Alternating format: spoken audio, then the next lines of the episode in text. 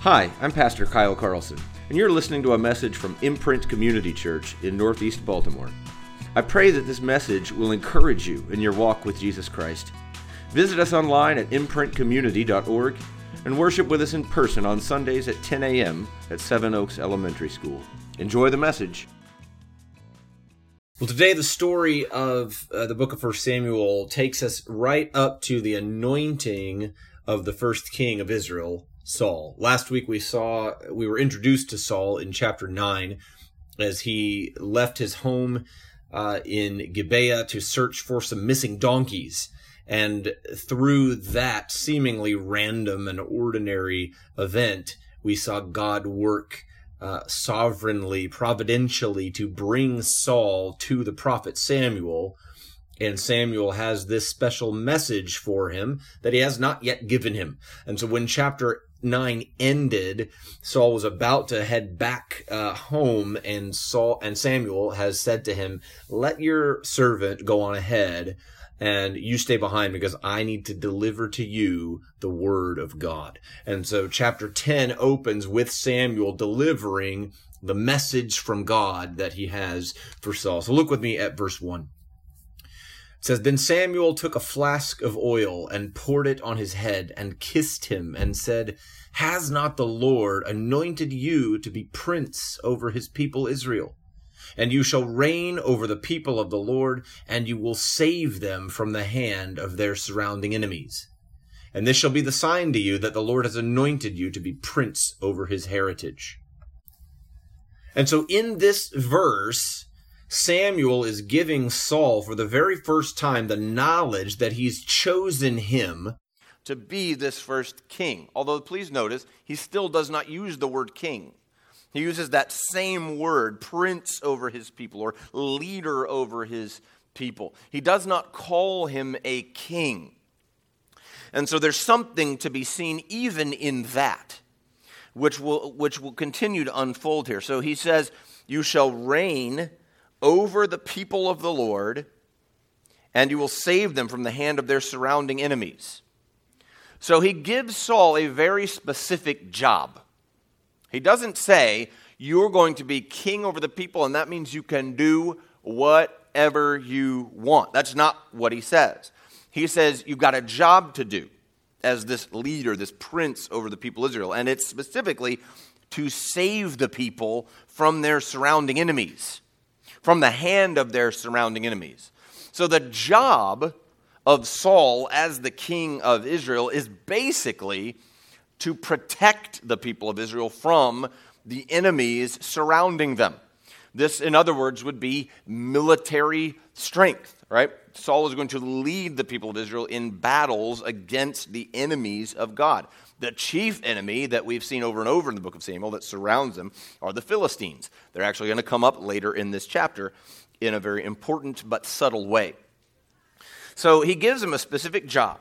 He says, You're not the king, like to do whatever you want with the people. You have a particular job to protect them from the hands of their surrounding enemies. And there's reminders threaded throughout this statement that the people don't belong to Saul. He says, You're going to be prince over my people, the people of the Lord, over his people, Israel. And you shall reign over the people of the Lord, that is, the people who belong to the Lord. And Saul will save them in this way from their enemies. And so it's important for us to see that God, even though he is delegating some authority to Saul, and to anyone who would then occupy the office of king after Saul. He is delegating a certain amount of authority and a certain kind of authority, but he is in no way stepping down as the true and rightful king over his people. Though the people rejected him as king and said, Give us a king like all the other nations, and God interpreted that as, and I think his interpretation is right, as a rejection of his leadership over them. Nevertheless, God maintains this is my people. They're going to serve my purpose. I have uh, plans and purposes for them. And yes, Saul, you will have a role to play in leading, in guiding, in protecting, in serving my people. But they are not your people. Don't be mistaken even for a moment. I think it's good for us to see here just something about the nature of authority. All authority is derived. That means there's no human authority in the world that has unlimited, unilateral authority over other people. That's just not the way it is under God, under a sovereign creator and ruler. All authority is derived. Paul said as much in Romans 13, verse 1, where he said, All authority is given by God. And he's speaking there specifically of government, of, like, of civil authorities. So even those in, in civil, we might even say secular positions of authority within a country or, or a land only have their authority because God gave it to them. And he only gave them authority to, for a specific function a specific purpose. In Romans 13, it would be to wield the sword against evildoers. That's a sermon for another day. But all authority, human authority, is derived authority. In other words, nobody has the right to authority over anybody else unless God grants that authority to them. That's the way that it works. And it's important for those of us who are in positions or places of leadership to recognize that we, though we have some authority, we are under God's authority. And that ought to impact the way that we lead. Husbands, your leadership and authority in your home isn't a you do what I say because I'm the man. That's not what authority looks like in a husband wife relationship. No. In fact, Paul tells us in Ephesians 5 that the authority, the leadership of a husband ought to look a lot like sacrifice, giving up of oneself for the benefit of another. A lot like Jesus did. And that's what he makes explicit there. Love your wives as Christ loved the church and gave himself up for her. So, a husband's leadership or authority is not a domineering, I get my way kind of authority. It's a at my expense for your benefit kind of leadership. Parents, your children aren't ultimately yours, they're God's. Your authority, your leadership over them is really a stewardship. God has entrusted authority to you for a season in a limited way to lead, to guide, to help, to protect, to serve, to shape. It's very clearly an important authority, but it is derived authority. It is under the authority of God. So we need to see our leadership as a stewardship. Bosses, employers, if you have people who work under your authority in your office or in your workplace, your employees and co workers don't belong to you. You ought to treat them with dignity and respect. You ought to lead them carefully and gently and with integrity. Certainly, this applies to church leaders, to pastors, elders, deacons, anyone who uh, has a, a place of teaching the scriptures or discipling others within the church the, the authority that people in the church have is a derived authority, and we, we lead, we serve under the authority and leadership of God. And in fact, the Apostle Peter calls Jesus the chief shepherd, and then elders in a local church as under shepherds. And that's a really good way to look at it. Christ is the real, capital S, shepherd of his people, and pastors and elders are simply under shepherds. And that's why he exhorts elders in 1 Peter 5, verse 2, to shepherd the flock of God that is among you. He doesn't ever say, shepherd your flock, because they're not your flock, Pastor. They're God's flock, they're Christ's flock. So we need to see something there about leadership. All authority is derived from God and, and demonstrated and given under the authority of God Himself. And so that is the way we ought to approach leadership and to hold leadership with humility, with integrity, and recognizing God's authority over us. And so we see that in the exhortation here to Saul. Here's the role that you're going to have. You're going to be prince over the people, but not your people, God's people. And your job is going to be to protect them, to serve them, not to beat them into submission or to, to force them to do what you want them to do. That is never the role of a king in God's economy. Of course, there will be abuses. So let's continue. He's told him uh, this job, his job is to protect his people. And I want you to notice the language he uses there, because this will come up again in this chapter. He says, You will save them from the hand of their surrounding enemies. You will save the people of God from the hand of enemies. Keep just bookmark that in your mind because saving or salvation is going to come up two other times in this chapter, and I think it's important. Let's keep reading. He says, You will, he, this will be a sign to you that the Lord has anointed you. So now he's going to give him some divine confirmations. He's going to predict for him three things that will happen as God confirming to Saul, This is really my word. This is really from me. Look at verse 2. When you depart from me today, you will meet two men by Rachel's tomb in the territory of Benjamin at Zelzah, and they will say to you, The donkeys that you went to seek are found, and now your father has ceased to care about the donkeys and is anxious about you, saying, What shall I do about my son? Then you shall go on from there farther and come to the oak of Tabor. Three men going up to God at Bethel will meet you there, one carrying three young goats another carrying three loaves of bread, and another carrying a skin of wine. And they will greet you and give you two loaves of bread, which you shall accept from their hand. After that, you shall come to Gibeath Elohim, where there is a garrison of the Philistines.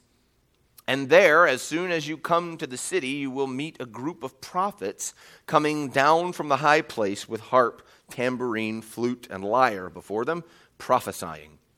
Then the Spirit of the Lord will rush upon you, and you will prophesy with them and be turned into another man. Now, when these signs meet you, do what your hand finds to do, for God is with you. Then go down before me to Gilgal, and behold, I am coming down to you to offer burnt offerings and to sacrifice peace offerings. Seven days you shall wait until I come to you and show you what you shall do. So we pause there before things actually start to happen. Samuel has given Saul three things to look for that will confirm to him God has given you his word. God has truly anointed you, appointed you to be the king over Israel. And the first of those is that you're going to meet two men who will say to you, Your father is worried about you. And I want you to notice the exact wording that he says that they will give is exactly like what Saul said to his servant in chapter 9, verse 5. When they were looking for the donkeys and they had come as far as the land of Zuph, where Samuel lived, Saul said to his servant in verse 5, Let us go back lest my father cease to care about the donkeys and become anxious about us. Saul said that to his servant. There, weren't, there wasn't an audience listening in on that. That was a private conversation between Saul and his servant. And now Samuel is saying, You're going to meet strangers on the road who are going to say to you the very things that you said to your servant in private on your journey to find the donkeys. They're going to say to you, the donkeys have been found, and now your father's not worried about them, he's worried about you. Like the exact same thing. A, a providential, divine confirmation that you've really heard from me. The second sign that he's going to give him is that he's going to pass three men who are going up to Bethel. That is, they're going to worship God and they're carrying the resources to make sacrifices and to honor God. And so uh, they've got uh, bread and they've got wine and goats and they're on their way to worship God. And he says, the guy carrying bread is going to give you two loaves of bread. Remember, there's Saul and there's his servant. So I think that the two loaves of bread are probably one for each of them. I want to also draw your attention to something that Saul said to his servant in chapter 9. Right after he said, We need to go back because my dad's going to be worried about us. The servant said, Well, there's a prophet here, and everything he says comes true. So why don't we go there and maybe he can tell us what we should do? And then verse 7 Then Saul said to his servant, But if we go, what can we bring the man? For the bread in our sacks is gone, and there's no present to bring to the man of God. The servant ends up finding a shekel of silver or something in his bag, and so they decide they can give him that. But the point is that Saul mentioned to his servant, We're out of bread. And so, look, they're meeting three men on their way to worship God, and one of them is carrying bread, and he's going to randomly, spontaneously, of his own accord, give Saul some bread. Again, a very interesting tie in to something that only Saul and his servant would have known. He's giving you bread. Second confirmation. And then the third confirmation, and this is a little strange. And we read this and we kind of go, what exactly is going on here? He says, basically, that the Spirit of God, we would say the Holy Spirit, will rush upon him and he will be caught up in the prophesying activity of this group of prophets. So along come these prophets with their guitars and stuff, singing songs of worship and prophesying, whatever that. I don't know if they're making predictions about things or if they're just telling the word of God and his works and praise. We don't have details about what this prophesying entails. But nevertheless, here's this group of worshiping prophets, and the Spirit of God, it says, will rush upon Saul, and Saul will begin prophesying along with them. Now, the important thing about this rushing of the Spirit is that this phrase is only used here and in the book of Judges when it referred to Samson attacking a bunch of Philistines and killing them. And so it said the Spirit of God rushed upon Samson, and then he was you know, victorious over these thousand Philistines or whatever it was with the jawbone of a donkey. So the rushing of the Spirit upon a person clearly means a, an empowerment for a task, and specifically the task of attacking the enemies of God. Because remember what Samuel said Saul's job was you will save the people of the Lord from the hand of their enemies. So your job is attack the enemies of God. And so then you're going to meet some prophets, and the Spirit of God is going to rush upon you. And by the way, you're going to find there some Philistines. Remember, this is at the, this, the top of this hill at Gibeath Elohim. And it, he said in verse 5 there is a garrison of the Philistines there. And there, as soon as you come to the city, you'll meet a group of prophets. The Spirit of God will rush upon you, and you will prophesy. And then he says to him, Do what your hand finds to do. I think that means go see the Philistines and fight them. I, I think that's what that must mean. Your job is to fight the enemies of God's people while you're going home, you're going to come across some Philistines who are the enemies of God's people. When you come across the Philistines, the Spirit of God is going to rush upon you, which in the biblical context means to empower you to fight against the enemies of God. And so do what your hand finds to do. I think Samuel is saying here God will empower you to fight against these Philistines and to force them away from God's people. And so he has, as it were, his first assignment to fight against the Philistines at Gibeath Elohim. So all of that would be a, a, a, confirmation to him, a divine confirmation that God has really appointed him as prophet. I mean, excuse me, not as prophet, as king, as leader over the people of Israel. Because these things are going to unfold just as he said. So I want you to notice what Samuel says in verse 8. So he's just given them this assignment.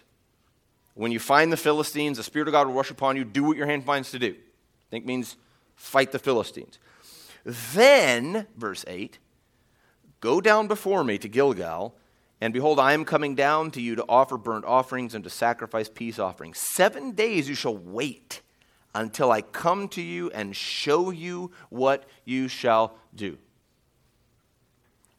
Even the king, even the leader over Israel, is subservient to the Word of God. He is not to move until the prophet has spoken God's word to him. He is not to act until he has heard from God, here's what you are to do. This is an extremely important lesson for Saul to learn as he's beginning to take on this role of king. You have some authority. It's derived authority. It's authority that God has given to you. It's limited authority. And it lives underneath the Word of God. You need to wait. He's going to make him wait a week. Wait until I show up and tell you what to do. Very important for us to see the, the submission of leaders, of leadership and authority to God's word. And I think there's something for us to learn there as well about the role that God's word is to play in our lives. We should see ourselves as under the authority of God's word. When He speaks and guides through the scriptures, that's where we take our cues. That's where we learn how to live, what to do, what not to do. Where God's word has not granted authority or permission, Christians are not free to act as they choose. For example, Christians are not to marry unbelievers. That's a clear uh, command in Scripture in 1 Corinthians chapter 7. But it happens all the time. Christians go, Well, seems like the right person. Well, we really get along well. I really love her. God's word doesn't give you the freedom to cast that aside. If you're a Christian, you're to marry another Christian. And it's that simple. Cheating on your taxes to keep more money. I know it's a little bit timely. This is tax season after all. I hope that you've all been very honest in the reporting and filing of your taxes, even if it's going to cost you money. Because it's very tempting to cut some corners right? And to, to maybe make things look a little bit different than they really are to kind of save yourself, a little, to keep Uncle Sam out of your pocket, right? But if you're cheating your taxes, you are dishonest. You are dishonoring God and violating principles and commands in His Word. So if the Word of God doesn't give freedom and, authority and permission to act in a certain way, Christians are not free to act in those ways. It's that simple. We're under the authority of God. On the other hand, when God's word speaks in a command, in a positive command, we are obligated to obey it. Love your neighbor, forgive one another, confess your sins to one another. Right? These are commands of God in His Word. We're obligated to obey them. James would exhort us be not hearers only of the Word, but doers of the Word. We don't want to be guilty of hearing God's word over and over and going, yeah, yeah, yeah, I should do that sometime. We need to put it into practice because our lives are in submission to God's word.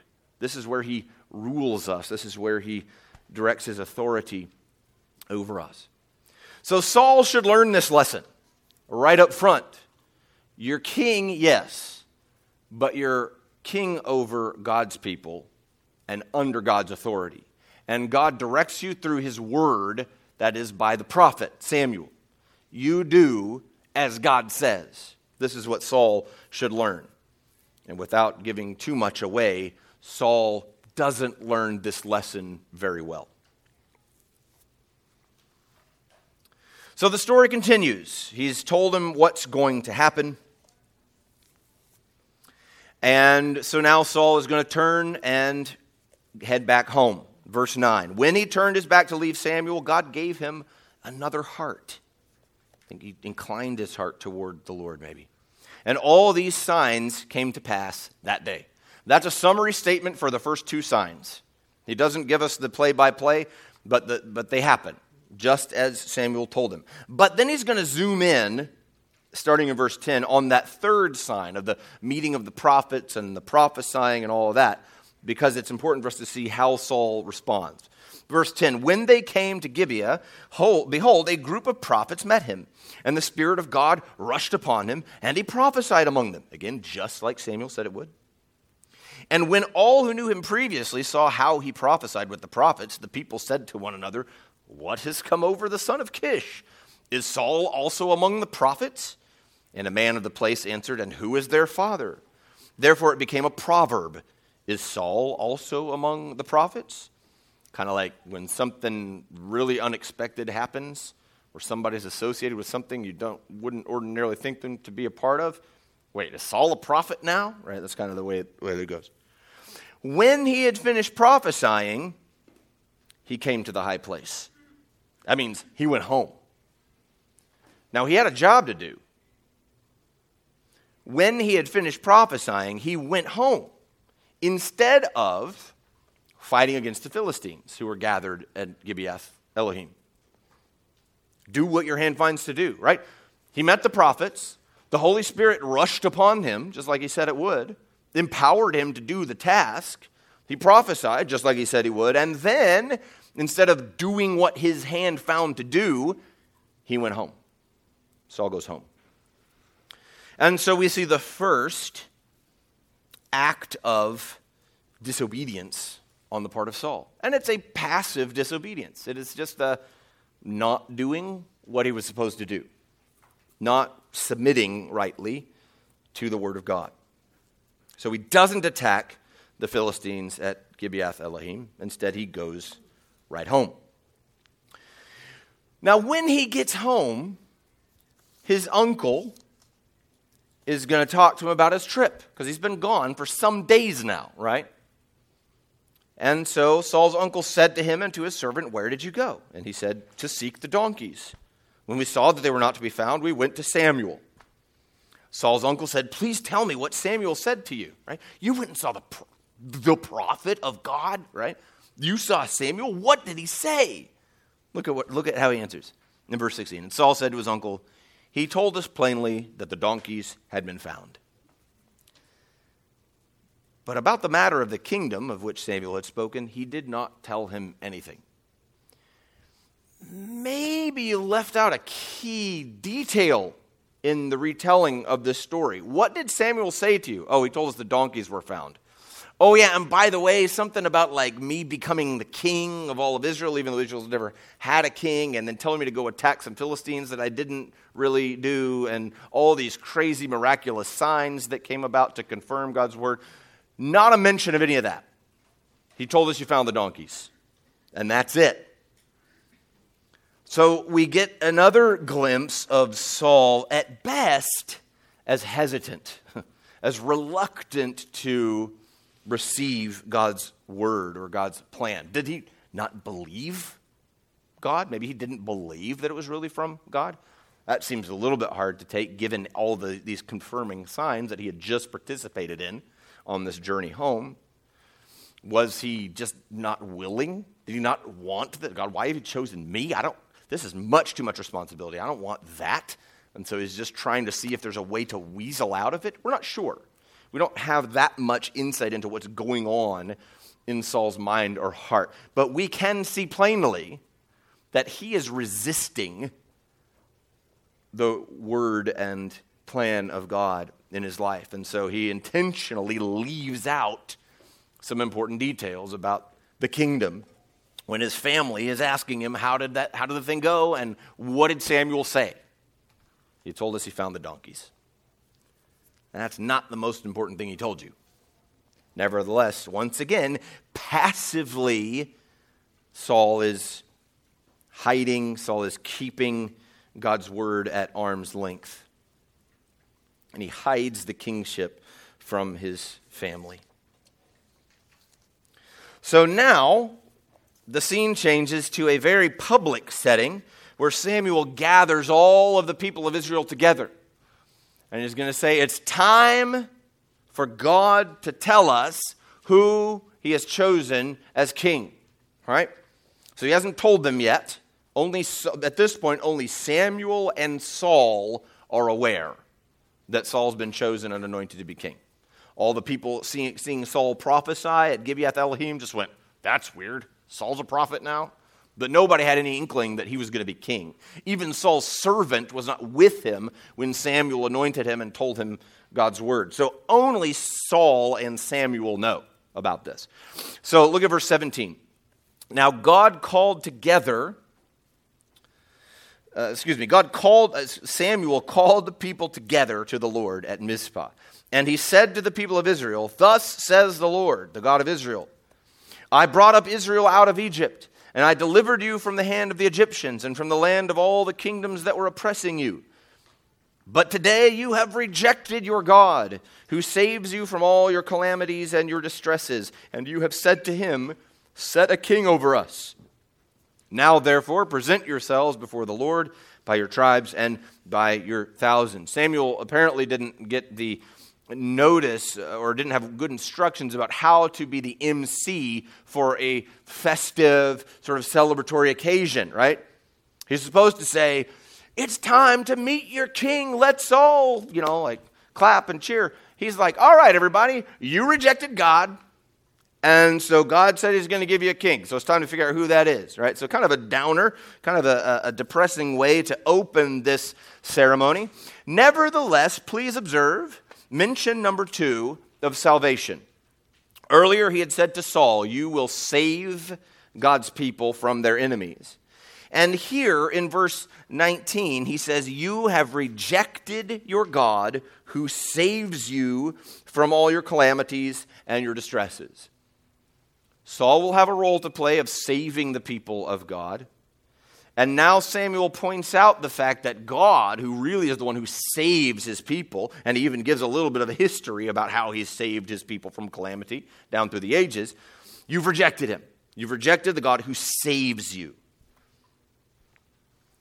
So now he divides them into tribes. Present yourselves before the Lord by tribes and by thousands. So all of the tri- the 12 tribes of Israel gather in these groups and break up into thousands. This is a lot of people that are all gathered together. So this would be quite an undertaking. And then Samuel, verse 20, brought all the tribes of Israel near, and the tribe of Benjamin was taken by lot. Now, the casting of lots was a way that they made decisions because it, God would providentially lead in, it's similar to a, the casting of dice. I wouldn't recommend this for making decisions today unless it's a totally two equal options and you're just not sure which one to do. Then maybe it's fine. But I wouldn't necessarily say this is the best method of decision making for Christians today. However, they would cast lots and trust that where the lot fell or what side of the dice was showing was what God intended to happen. And so they begin to cast lots to whittle down to a tribe and then to a family and eventually to a person. So he brought the tribe of Benjamin near by its clans, and the clan of the Matrites was taken by Lot. And Saul, the son of Kish, was taken by Lot. So once again, just note God's mysterious, invisible, miraculous providence in the casting of lots, going from the thousands of Israelites down to the tribe of Benjamin, and then down to the clan of the Matrites, and down all the way to Saul, the son of Kish. By the way, the guy that's been privately anointed king, now God publicly demonstrates by the casting of lots that Saul indeed is the man whom he's chosen. There could not be any firmer, clearer, more obvious confirmation for Saul. This is God's doing. But look at Saul. But when they sought him, he could not be found. So they inquired again of the Lord Is there a man still to come? Like, well, maybe that's the wrong guy because we don't even know where he is. The Lord said, Behold, he has hidden himself among the baggage. And then they ran and took him from there. And when he stood among the people, he was taller than any of the people from his shoulders upward. And Samuel said to all the people, Do you see him whom the Lord has chosen? There is none like him among all the people. And all the people shouted, Long live the king. He's hiding.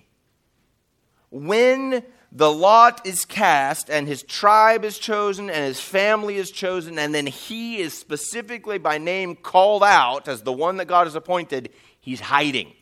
He found some bags nearby, and he is out of there. Please don't look back here.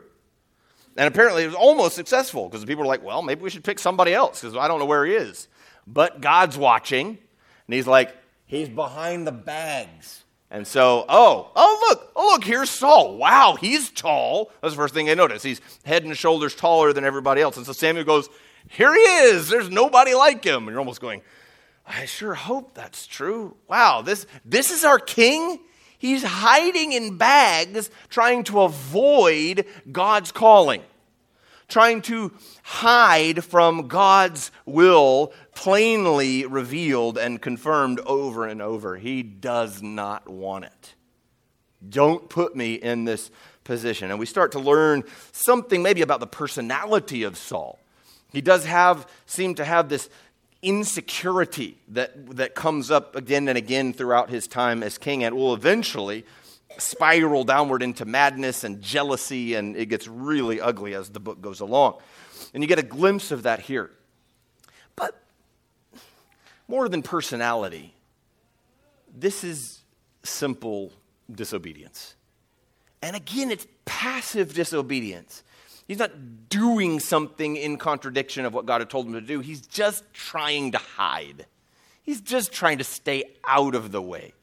It's like if I don't make eye contact with the teacher, maybe he won't call on me. It's that kind of a thing. I just don't want to, to, to, to do what God is asking me to do. And sometimes disobedience is like that. Sometimes disobedience is just a matter of hiding. It's just a matter of putting our fingers in our ears and acting like we have no idea what God said, when really we know full well. And we just don't want to. We just don't want to do what He says. God makes His will plain to us in the scriptures, and we must set our hearts to do them. I love the example of Ezra, our, our discipleship groups in the middle of the week are going through the book of Ezra and, and, Nehemiah right now.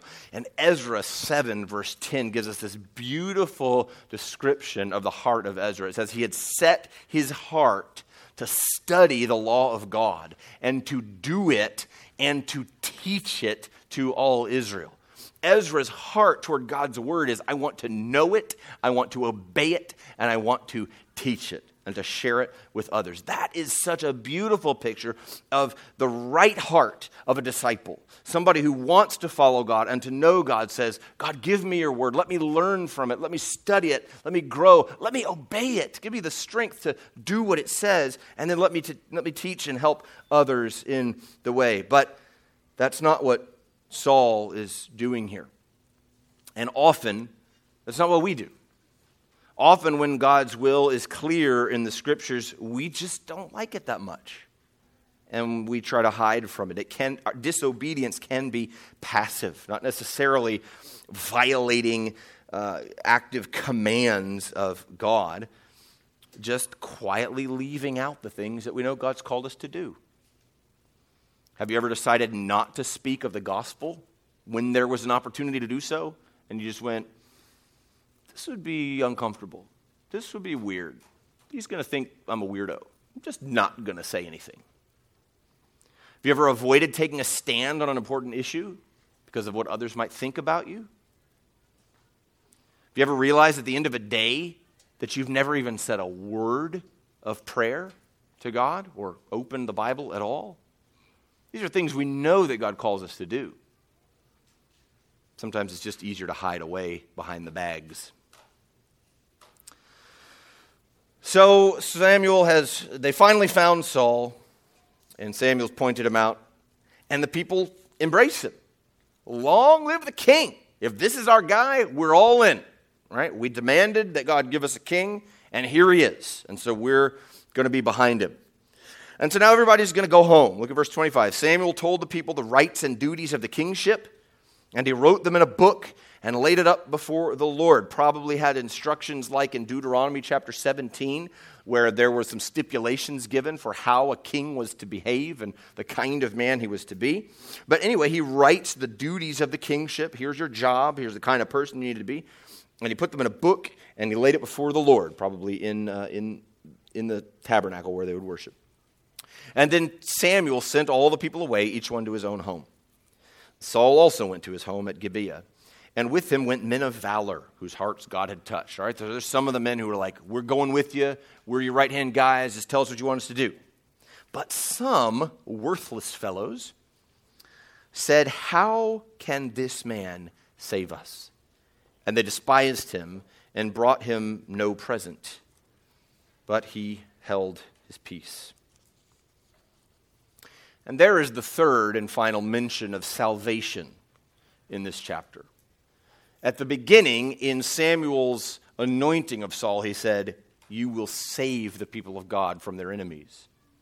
Then, when Samuel told all the people uh, about what they had done in rejecting God, he said, You have rejected the God who saves you from your calamities. Who's the real Savior here? It's God. And you've said no to him.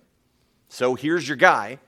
Here's Saul hiding in the bags. He's the one that, that's going to be your king. Good luck. And so now we have some people who aren't really sure that Saul is the right guy. And so they say in verse 27 How can this man save us? And I think the people had a reason to doubt Saul. The people had good reason to wonder whether Saul's really the right guy. God gave him the task to attack the enemies of God and to save his people from them. And already in this introduction, we see three examples of his hesitance to follow through with God's commands. And he doesn't carry out what God's given him to do.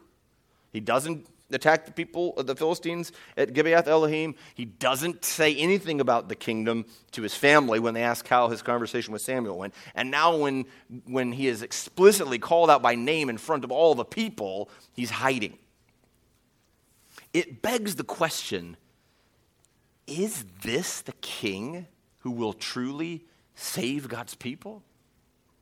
Salvation is this theme that runs throughout this chapter. You'll save your, God's people. They've rejected God who saved them, and these people who now doubt, is he really going to save us?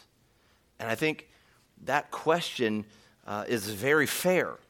You know, in the words of John the Baptist, when he was un, having maybe a, a moment of doubt about Jesus as the Messiah, he sent someone to Jesus to say, Are you the one who is to come, or should we wait for someone else? I think I have the same sense here. Like, is this really the guy that God chose to be king? Or is there maybe somebody else? The answer, of course, is that Saul will not be the one to set things right for the people of God. He is not the one who will ultimately fight against their enemies and save them. Now, that king would come nearly a thousand years later, and we find his story in the New Testament Gospels. And in that story, we see Jesus Christ faithfully doing the work that the Father gave him to do. He says over and over, I do what the Father gives me to do. I say what the Father tells me to say. I, am, I must be about my Father's work, my Father's business over and over. And we see him faithfully obeying the word and plan of God. We see Jesus fighting and triumphing over the enemies of God's people, not in the way they anticipated, not by coming in with a horse and an army and running out the Romans, but he fights against the enemies of God's people in sin and the devil and he saves God's people to make them his own possession. But he doesn't do this in the way they expect. He does not conquer our enemies with a sword, but with a cross. He defeats the enemy of our souls not by taking the taking of life in battle, but by the giving of his own life in sacrifice. And he creates for himself a people of redeemed sinners by the simple call of the gospel repent of your sins and believe on the Lord Jesus, and you'll be saved. This is the king that's to come. This is the man who would be king. and he is going to reign and fight against the enemies of God one time for all.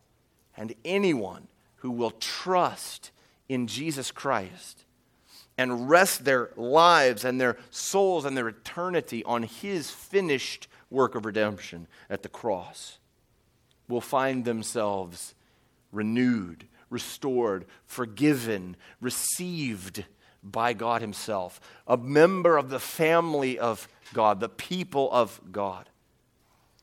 When it came time, when the pressure was on for Jesus, when the moment of the cross was at hand, he went to a garden, but he wasn't hiding. He went to a garden to seek strength from his Father because he knew what was coming. And he prayed in that moment if there's any other way, if this cup can pass from me, let it be. But he submitted himself to the will of God. He said, Not my will, but yours be done. And then, of course, we understand the brutal agony that followed in the cross, not just the physical torment and suffering, but the spiritual weight that he would bear as he paid the penalty for our sins and endured the wrath of God against all unrighteousness.